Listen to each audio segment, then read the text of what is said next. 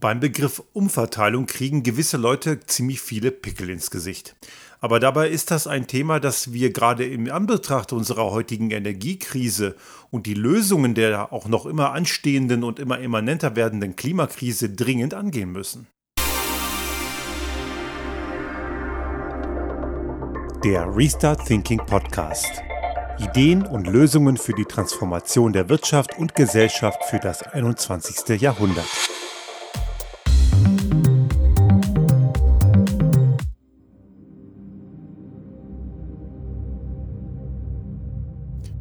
Aktuell stellen sich ja eine ganze Menge Menschen die berechtigte Frage, wie sollen wir diese ganzen finanziellen Belastungen als Gesellschaft eigentlich finanzieren? Zuerst kam die Corona-Pandemie, die schon sehr, sehr viel gekostet hat, auch wenn man natürlich zu Recht darüber streiten kann, ob die Hilfen von staatlicher Seite alle in die richtige Ecke geflossen sind. Sicherlich ist das nicht der Fall. Aber man muss jetzt auch die Frage stellen, wie geht man mit der aktuellen Energiekrise um? Ich finde es gut und richtig, dass der Staat Unternehmen und Privatleute nicht allein lässt. Olaf Scholz hat das mal mit diesem berühmten Songtitel You'll Never Walk Alone mal versucht irgendwie greifbar zu machen. Ob das gelingt, das ist mal eine andere Frage. Aber der Ansatz, dass der Staat als wichtige gesellschaftliche Instanz Menschen hilft, ist gut und richtig. Was allerdings nicht richtig ist, dass man die Gießkanne nimmt und alle gleichermaßen beglückt, sondern man sollte dort sich wirklich die Mühe machen und genau dorthin schauen, wo es Menschen wirklich schmerzt. Und dazu kommen wir natürlich automatisch bei der Frage an, wie gehen wir eigentlich mit Umverteilung um? Umverteilung ist etwas, bei dem eben, wie ich schon eingangs sagte, gewisse Leute ziemlich schnell Pickel kriegen und ganz gerne dann daraus konstruieren, dass es ja eigentlich eine Neiddebatte sei. Aber es ist keine Neiddebatte. Wir müssen das Thema Umverteilung wirklich besprechen, denn die Umverteilung, wenn wir diesen Begriff hören, assoziieren die meisten damit, dass es eine Umverteilung ist, die von oben nach unten gehen müsse. Und grundsätzlich ist das richtig. Natürlich muss diese Umverteilung von oben nach unten gehen. Dass also die starken Schultern die Schwachen tragen. Aber es gibt eine ganze Menge Leute, gerade die Profiteure von diesem heutigen System, die haben keinen Bock drauf, weil sie natürlich gierig sind und weil sie glauben, es stünde ihnen zu, was sie haben. Und genau da liegt der Trugschluss. Denn was wir tatsächlich haben über Jahrzehnte hinweg ist eine Umverteilung von unten nach oben. Und mit dieser Umverteilung haben viele von denen, die gegen Umverteilung schreien, irgendwie so gar keine Probleme. Oder ich könnte mir sogar vorstellen, es ist ihnen gar nicht klar, dass wir eine Umverteilung von unten nach oben haben. Und die ist ziemlich deutlich. Und es erzeugt also eine enorme Ungerechtigkeit in unserer Gesellschaft. Aber die jetzige Energiekrise könnte doch eine super Gelegenheit sein, sich mal damit zu beschäftigen und diese Ungerechtigkeit endlich mal aufzulösen. Einer aktuellen Studie der Bertelsmann Stiftung zufolge möchten drei von vier Menschen haben die Erwartungshaltung, dass man die Wohlhabenden, die Reichen mehr zur Kasse bittet, um die aktuellen Herausforderungen, auch gerade mit der Energiekrise und auch der Pandemie, die ja leider noch immer nicht zu Ende ist und insbesondere auch der Klimakrise, die so lange, so schnell nicht enden wird, leider eben auch mehr zur Kasse zu bitten. Und andere Länder tun das auch und auch andere Länder, die das tun, sind keine sozialistischen Länder, weil interessanterweise kommt dann oft der Vorwurf, neben dem Vorwurf der Neiddebatte, die keine ist, sondern eine Gerechtigkeitsdebatte, dass es ja gleich Planwirtschaft und Sozialismus sei. Das kommt übrigens ganz häufig von denen, die Planwirtschaft und Sozialismus vielleicht gar nicht so schlecht finden, wenn sie selber davon profitieren. Das ist im Übrigen auch gerade in der Religionsgemeinschaft des Neoliberalismus eine ganz häufige Gebrauchsart, um einen Vorschlag, der Ihnen nicht gefällt, gleich mal irgendwie zu diffamieren. Dann ist gleich mal alles Planwirtschaft und Sozialismus. Und was mich halt oft schockt, ist die Tatsache, dass eigentlich eine Menge Leute, die es besser wissen müssten, was eigentlich Planwirtschaft oder Sozialismus ist, dass genau diejenigen genau diesen Vorwurf ziehen. Aber nur weil man ein gerechteres Belastungssystem erzeugt, ein Steuersystem ist ein Teil davon, ist das nicht gleich Sozialismus. Das ist einfach mal vielleicht ein Fortschritt in einer Gesellschaft. Aber natürlich müsste man dann vielleicht von seinem überbordenden Wohlstand was abgeben und das passt einigen nicht, weil sie eben gierig sind. Wenn wir hier von einer stärkeren Belastung von Reichen reden, dann reden wir nicht von Menschen, die sich ihr 50.000 bis 80.000 Euro Jahresgehalt hart erarbeitet haben. Wir reden wirklich von Leuten, die sehr wohlhabend sind. Und die gibt es und die sind ja immer mehr geworden in den letzten Jahren. Und viele von denen, oder vielleicht sogar die meisten, haben sich das nicht mal ernsthaft selber verdient, sondern sie sind einfach nur geboren worden. Es wurden ja mehr Milliarden in Deutschland vererbt in den letzten Jahren und von diesen Milliarden, die vererbt wurden, hat der Staat nur mickrige 2% bekommen. Also wirklich eine ganz, ganz kleine Summe. Und diese Ungerechtigkeit auch beim Erbschaftsrecht führt ja dazu, dass das Geld bei denen bleibt, die es ohnehin schon haben. Also wir müssen hier schauen, wie wir diese Ungerechtigkeit auflösen und wie wir vor allem durch diese Energiekrise kommen. Denn natürlich stellt sich die Frage, wer die Unterstützungsleistungen, die leider mit der Gießkanne verteilt werden, eigentlich bezahlen soll. Und das müssen natürlich ganz massiv die Leute sein, die ganz viel haben. Und das geht unter anderem auch durch ein Steuersystem, was so wie es ist, heute in vielen Punkten einfach nicht gerecht genug ist. Gut, ich gebe zu, ein wirklich hundertprozentig gerechtes Steuersystem, das ist wahrscheinlich eine Mords-Sisyphos-Arbeit. Aber man kann durchaus bei einigen Punkten deutlich besser ansetzen die kalte Progression ist ja durchaus ein Punkt, der sehr ungerecht ist. Und das ist einer der wenigen Punkte, wo die FDP immer rumreizt, wo ich sogar sagen würde, ja, das stimmt. Denn die kalte Progression, wo jemand eine Gehaltserhöhung bekommt und in eine höhere Gehaltsklasse rutscht, und da reden wir nicht von exorbitanten Gehältern, da reden wir von 30, 40, 50.000 Euro im Jahr. Das ist zwar ein vernünftiges Gehalt, aber es ist auch nicht stinkreich. Man rutscht also in eine höhere Gehaltsklasse und hat am Ende durch eine höhere Steuerlast, weil sie eben nicht linear steigt, sondern eben in einer exponentiellen Funktion, hat man am Ende sogar weniger. Und das ist natürlich schwierig, wenn es um Leistungsanreize geht. Das ist komplett nachvollziehbar. Aber wir haben auf der anderen Seite in Deutschland 42% Spitzensteuersatz. 42% Das ist ziemlich wenig und unter dem, Achtung Ironie, sozialistischen Bundeskanzler Helmut Kohl war sie noch bei 47 oder 50 Prozent, irgendwo in dem Bereich, aber auf jeden Fall höher, unter dem total sozialdemokratischen, auch das war Ironie, äh, Bundeskanzler Gerhard Schröder ist hier auf 42 Prozent gesenkt worden. Das ist mickrig, das ist verdammt wenig. Wir haben hier in Österreich 50 Prozent, also ich zahle eben 50 Prozent Steuersatz. In Schweden sind es sogar 57 Prozent. Also auch andere Länder sind da deutlich höher. Und das sind nicht gleich sozialistische Staaten. Im Gegenteil. Also durchaus gibt es dort eine andere Konstellation. Und dann gibt es noch die extra Besteuerung für Superreiche. Superreiche, da reden wir wirklich von Menschen mit einem Vermögen im sieben- oder gar achtstelligen Bereich. Und das ist dann wirklich ein Bereich, der verdammt viel besitzt. Und auch dort kann man durchaus eine Vermögensteuer erheben. Länder wie Frankreich tun das. Und Frankreich besteuert sogar Luxusgüter, so wie Luxusjachten, gewisse Fahrzeuge, äh, auch Immobilien ab einer bestimmten Größe werden jährlich extra besteuert. Also es geht da nicht darum, dass jemand sein Haus, das er sich mühsam erarbeitet hat, besteuern muss. Aber wenn die Bude 250 Quadratmeter oder noch mehr hat, ja, das ist dann kein einfaches Einfamilienhaus mehr. Dann kann man auch mal was an die Allgemeinheit abgeben, wenn man sich so eine fette Bude irgendwo hinstellt, die obendrein noch Mordsenergiefresser ist. Denn warum müssen drei, vier oder nur zwei Leute über 250 oder 300 Quadratmeter bewohnen? Gut, weil sie es können. Aber wenn sie es können und es auch tun, ist es auch durchaus legitim, dass sie etwas mehr als andere Einfamilienhausbesitzer oder Wohnungsbesitzer einfach mal an die Gesellschaft abgeben. Auch das ist keine böse, böse sozialistische Umverteilung, das ist ein Gerechtigkeitsphänomen. Ich habe vorhin noch die Erbschaftssteuer erwähnt. Erbschaft ist etwas, wofür man nichts getan hat, rein gar nichts.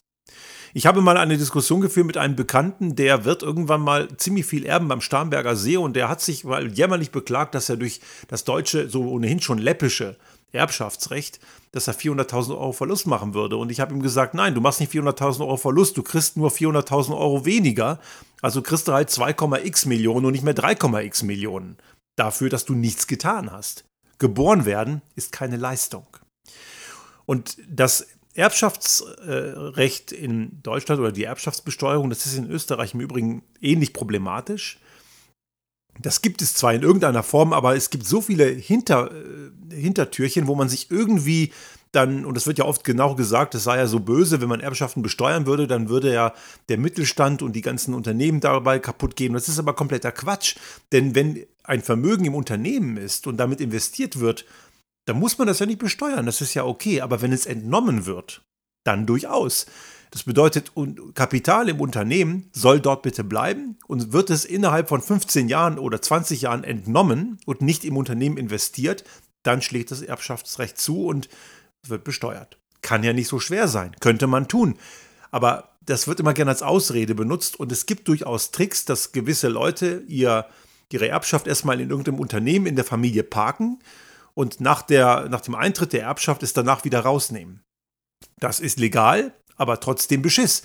Denn es ist eben am Ende durchaus nicht legitim, weil dadurch gehen der Gemeinschaft eine ganze Menge Gelder verloren. Und dieses Argument, das sei ja schon mal besteuertes Vermögen gewesen, man habe das ja schon besteuert, das zählt nicht. Es gibt so viele Einkommensquellen, die bereits besteuert werden, das ist wirklich kein Grund. Jemand, der wenig hat und arm ist und das Geld, was sie oder er durch einen Minijob verdient, ist oft gar nicht besteuert. Okay, weil man unterm Steuersatz ist. Aber es gibt ja auch Menschen, die zahlen Steuern, aber trotzdem verdienen sie wenig und trotzdem müssen sie am Ende dann für Energie oder für Konsum, Mehrwertsteuer und Co. Auch für Nahrungsmittel gibt es ja einen Mehrwertsteuersatz, auch wenn er reduziert ist. Da wird also versteuertes Einkommen nochmal besteuert, ist also nichts Besonderes. Warum sollte also jemand, der eine fette Erbschaft macht, davon ausgenommen sein? Wir müssen hier auch nochmal unterscheiden zwischen Vermögen und Leistung. Wenn jemand eine Leistung erbringt, ja, möchte man demjenigen nicht schmälern. Alles gut. Aber vermögend zu sein, ist erstmal in den meisten Fällen überhaupt keine Leistung. Das ist das Privileg der richtigen Geburt. Auch wenn man auf irgendwelchen Kapitalerträgen Dinge bekommt, sei es gegönnt, alles gut. Aber warum werden Kapitalerträge nur geringfügiger besteuert? Warum werden Kapitalerträge nicht genauso besteuert wie alle anderen Einkünfte, die man hat? Hat auch nichts mit Sozialismus zu tun, ist einfach mal ein ganz normaler Ansatz, der man gehen kann, weil es ist ja ein Einkommen. Und es geht ja um die Besteuerung eines Einkommens und nicht um die Wegnahme des Einkommens. Das muss man auch nochmal einigen erklären, weil das wird ja gerne mal gleichgesetzt, um das gleich als ein total böses äh, Fiasko abzuschmettern. Also wir haben hier eine starke Ungerechtigkeit und natürlich, und dieses Fass möchte ich jetzt hier nicht aufmachen, dass oft auch Berufe, die gut bezahlt sind oder extrem gut bezahlt sind, mit Leistung oft nichts zu tun haben. Also ein DAX-Vorstand bringt nicht unbedingt Leistung. Also der hat einfach nur den richtigen Job und äh, kriegt durch relativ wenig Aufwand einfach ein dickes Konto. Und ich sage das bewusst so provokativ, weil die Führungsspanne von solchen Leuten ist relativ klein und wenn sie Fehler machen, werden sie dabei kaum zur Rechenschaft gezogen, zumindest nicht unternehmerisch. Ich möchte nur daran erinnern, dass die Verfahren und Prozesse von irgendwelchen großen Konzernvorständen, auch gerade im Kontext von dem Dieselbetrug, die haben sie gehabt, ja, und einige wurden auch verurteilt, allerdings nicht aufgrund von unternehmerischem Fehlverhalten, sondern aufgrund von Verfehlungen im Unternehmensrecht oder im Aktienrecht. Und das hat nichts mit unternehmerischer Verantwortung zu tun. Diese Umverteilung wird obendrein noch weiter befeuert. Und wir haben ein weiteres Phänomen, und ich habe in den Show Notes mal einen Link reingesetzt zu einem sehr lesens, nein, nicht lesens, sehr sehenswerten Film, der nennt sich Ökonomika in der Dreisat-Mediathek. Zeigt sehr stark so die Kapitalströme und den Zusammenhang von Verschuldung, Geldmenge und Wachstum. Und wenn man sich damit tiefer beschäftigt, dann stellt man fest, dass diese gesamte Wachstumsdogmatik, das ist ein Dogma, das ist kein Naturgesetz, dass Wirtschaft jedes Jahr wachsen müsse, zu einer enormen Umverteilung von unten nach oben führt. Denn damit Wachstum funktioniert, müssen sich irgendwann mal irgendwelche Leute verschulden. Das können sogar Staaten sein, aber auch Einzelindividuen. Und diese, die sich verschulden müssen, sind nicht diejenigen, die viel Kapital haben. Diejenigen, die viel Kapital haben, die können davon profitieren, weil sie sogar Staaten verschulden oder Staaten Staatsanleihen rausgeben. Und die profitieren am Ende von der Schuldenspirale. Das bedeutet, dass diese gesamte, dieses gesamte Wachstumsdogma maßgeblich dazu führt, dass Unternehmen und nein, dass Privatleute, die viel haben, gilt auch für Unternehmen, klar, immer mehr bekommen und die, die wenig haben, sich verschulden müssen und einige auch in der Schuldenfalle landen. Also dieses Wachstumsdogma, das wir seit Jahrzehnten paradoxerweise leben, obwohl es komplett falsch ist und auch längst widerlegt, und viele andere Dinge in der neoliberalen Ideologie dazu, das, das ist aber ein anderes Thema, das führt eben zu einer gigantischen Umverteilung von unten nach oben und über die regt sich irgendwie komischerweise keiner auf, obwohl die maßgeblich ist für eine große Ungerechtigkeit in unserer Gesellschaft. Und wir wissen ja aus verschiedenen soziologischen Untersuchungen, dass diese Schere zwischen Arm und Reich seit, Jahr, seit Jahren oder seit Jahrzehnten immer weiter auseinandergeht. Gesellschaften wie den USA zum Beispiel, die äh, haben fast gar keine Mittelschicht mehr. Es gibt nur noch ziemlich arm und ziemlich reich. Dazwischen gibt es nicht mehr so wahnsinnig viel. Den Trend sehen wir bei uns auch und die Corona-Pandemie hat das ja, das wissen wir ja auch recht gut, immer weiter verstärkt. Ich möchte hier auch nochmal einen Punkt loswerden, der auch gerne für, aus der Richtung kommt, der Gegner einer höheren Belastung von Top-Einkommen und Top-Vermögen die sagen ja immer, die würden ja eh die meiste, größte Steuerlast tragen. Das ist zwar auf Zahlenbasis richtig, wenn man sich nur die reinen Zahlen anschaut, dann natürlich ist jemand, der 50.000 Euro im Monat brutto verdient, oder bekommt, ob es er verdient, sei mal dahingestellt. Natürlich wird diese Person mehr Steuern zahlen als jemand, der 1800 Euro im Monat verdient. Aber das ist so eine Nona-Net-Aussage. Es ist trivial. Natürlich ist das so. Aber entscheidend ist die Frage, wie viel von dem Gesamtvermögen, was man hat, geht für Steuerzahlungen weg. Und Menschen, die hohe Gehälter haben oder hohe Vermögen, die zahlen einfach relativ zu dem, was sie bekommen, einfach mal viel, viel weniger Steuern, weil sie viele Dinge einfach zur Seite schaffen können. Jemand, der wenig hat, der muss fast alles ausgeben für Miete, für Energie, für, für einfach zum Leben, Nahrungsmittel und so weiter. Das heißt, der Steueranteil des Gehalts ist extrem hoch. Der Steueranteil von Topverdienern des Gehalts ist ziemlich klein. Und da liegt eben die große Ungerechtigkeit. Das muss man betrachten. Dazu muss man wissen, dass auch Leute mit hohen Einkommen und gerade Leute auch mit, mit irgendwelchen Spekulationsgewinnen oder sonstige Einnahmequellen, die haben viel mehr Möglichkeiten, ihr Vermögen so zu gestalten. Manche machen das zwar auch illegal, aber auch völlig legal, ihr Vermögen so wegzuparken, dass der Staat gar nicht drankommt. Und da sind auch die europäischen Staaten, Deutschland und Österreich eingeschlossen, viel zu wenig konsequent. Die USA zum Beispiel, der US-amerikanische Fiskus, greift gnadenlos durch. Vielleicht haben Sie sich schon mal gefragt, warum Sie bei der Eröffnung eines Kontos oder bei Kreditverträgen angeben müssen, ob Sie in den USA steuerpflichtig sind. Das liegt daran, dass der lange Arm des US-amerikanischen Fiskus überall hinreicht und die USA besteuern auch ihre Staatsbürger, auch wenn sie weit weg sind aus dem Heimatland und auch dort entrinnen sie nicht dem US-Steuerrecht. Es gab vor vielen Jahren mal diese Diskussion um Steuer-CDs aus der Schweiz und die Schweiz war ja immer, oder ist es eigentlich immer noch, ein Paradies dafür, Geld, das man irgendwie wegschaffen will, wegzuparken. Und wir wissen, dass Schweizer Banken das Spiel lange Zeit mitgespielt haben. Inwiefern sie es heute noch tun, weiß ich nicht. Aber bei US-Staatsbürgern haben sie das Spiel komischerweise nie mitgespielt, weil sie es nicht konnten, weil die US-Behörden einen Zugriff darauf hatten. Sie haben automatisch immer sämtliche Daten von US-Bürgern oder von in den USA steuerpflichtigen Personen an den US-Fiskus übertragen. Und das völlig selbstverständlich. Das zeigt ja, dass es geht. Und auch hier nochmal als Erinnerung, auch die USA sind kein sozialistisches Land. Hm? Keine Planwirtschaft. So, jetzt zu der Frage, warum ist das Thema so wichtig? Also wir müssen eine ganze Menge Fehler korrigieren. Also das Steuersystem, in dem wir leben, bevorzugt die Leute, die ohnehin schon viel haben. Und wir haben ohnehin die Möglichkeit, dass, als wenn man, wenn man sehr viel hat, hat man viel mehr Möglichkeiten, entsprechend sein Steuersystem so zu gestalten, dass man auch möglichst wenig bezahlen muss. Aber warum ist das gerade in dieser Zeit sehr wichtig? Und ich habe ja eingangs gesagt, die Kosten, die auf uns dazukommen, die sind ja horrend. Und das muss bezahlt werden. Und es kann nicht sein, dass das einfach mal die Staatskasse macht, weil am Ende, wenn das der Staat bezahlt, bezahlen das am Ende die Steuerzahlerinnen und Steuerzahler in der breiten Masse und das ist in der Breite wieder, sind das auch diejenigen, die wenig haben und davon auch noch die künftigen Generationen. Also muss das gegenfinanziert werden. Und das kann man eben durch eine entsprechende gerechtere Besteuerung tun. Und das kann man dadurch tun, dass man jetzt auch Übergewinne besteuert und auch das kann man gestalten. Und wenn jetzt wieder einige sagen, ja, aber wenn jetzt ein Windparkbetreiber Übergewinne macht, denn die verdienen ja momentan auch sehr gut, ja, das stimmt, dann machen wir das doch so, dass wir diese Übergewinne beziffern. Und wenn das Geld investiert wird in Klimatransformation, dann bleibt es steuerfrei. Wenn es allerdings entnommen wird oder in irgendeinen Blödsinn äh, investiert wird, dann schlägt die Steuerkeule zu. Man kann das ja auch an Bedingungen knüpfen. Andere Länder, auch wenn es nicht trivial ist, tun das. Und das sind auch wieder keine sozialistischen Länder, so wie Großbritannien oder Frankreich, wo das durchaus auch schon funktioniert hat. Und es ist natürlich nicht trivial, aber das, man kann es gestalten, wenn man will. Wenn man es nicht will, findet man vermeintliche Gründe, es nicht zu tun. Und ein gerechteres Steuersystem führt auch dazu, auch wenn man entsprechend Wohlhabende besteuert oder auch entsprechende Luxusprodukte oder auch umweltschädliche Produkte, Kostenwahrheit bei Klimaschutz und Co. Wenn ich diese finanziellen Mittel habe und die sind gerecht, und das Schöne ist, diesen topreichen Leuten schadet es noch nicht mal, weil die werden das gar nicht groß merken.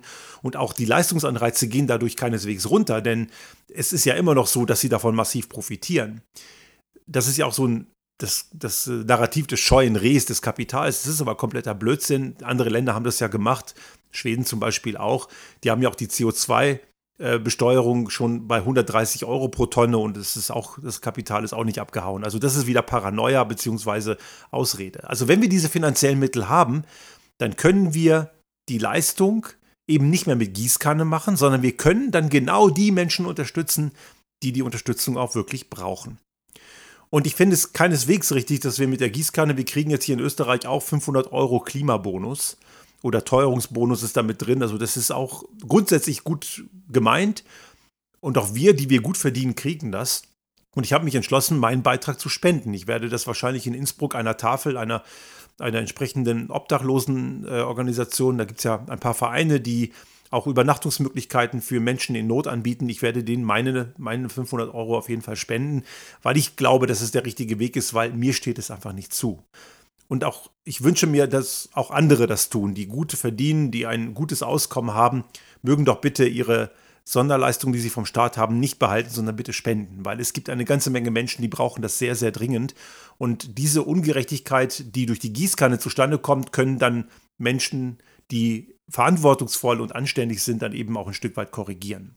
Und es gibt eine ganze Menge Leute, auch sehr, sehr wohlhabende Menschen, die sagen, besteuert uns endlich mal vernünftig. Die zahlen oft auch selber ehrlich ihre Steuern und stiften noch und spenden noch einiges dazu. Und trotzdem sind die nicht arm, im Gegenteil. Das ist ja auch völlig okay. Sei ihnen ihr Wohlstand ja gegönnt. Wir sind ja nicht alle gleich.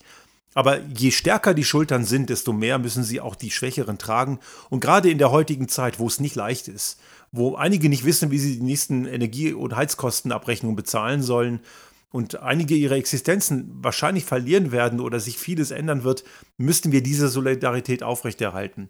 Warum das Aufheben der Sanktionen keine Option ist, das habe ich in der vorletzten Folge bereits mal er erwähnt. Und wir sollten es gelernt haben, dass das das Problem nicht löst. Das Problem löst also nur die Unabhängigkeit von fossilen Energieträgern. Und diese Transformation ist gerade jetzt sehr, sehr schmerzhaft. Und dabei dürfen wir die Schwachen der Gesellschaft nicht im Stich lassen. Die Großen, die, die, also großen Anführungsstrichen, also diejenigen, die viel haben, die können das stemmen. Und die Politik muss die Rahmenbedingungen schaffen, damit diejenigen, die eben nicht verantwortungsvoll handeln und mit ihrem Vermögen verantwortungsvoll umgehen, Eigentum verpflichtet, steht sogar im deutschen Grundgesetz, aber die, die das nicht tun, die müssen halt durch entsprechende Rahmenbedingungen dazu gezwungen werden, dass sie es tun. Denn sonst kriegen wir auch gesellschaftlich große Probleme. Und unser Werteverständnis von Gerechtigkeit und Fairness sollte es uns eigentlich selbstverständlich sein, dass wir, die wir mehr haben, diejenigen, die weniger haben, unterstützen und tragen. Und wenn es das nicht ist, ist das sehr bedenklich für unsere Gesellschaft. Aber warum das so ist, das erschließt sich mir nicht. Ich wünsche mir jedenfalls, dass wir uns bewusster aufeinander zubewegen und dass wir nicht diejenigen, die nicht so dicke Bankkonten haben und denen es nicht so gut geht, dass wir die nicht im Stich lassen.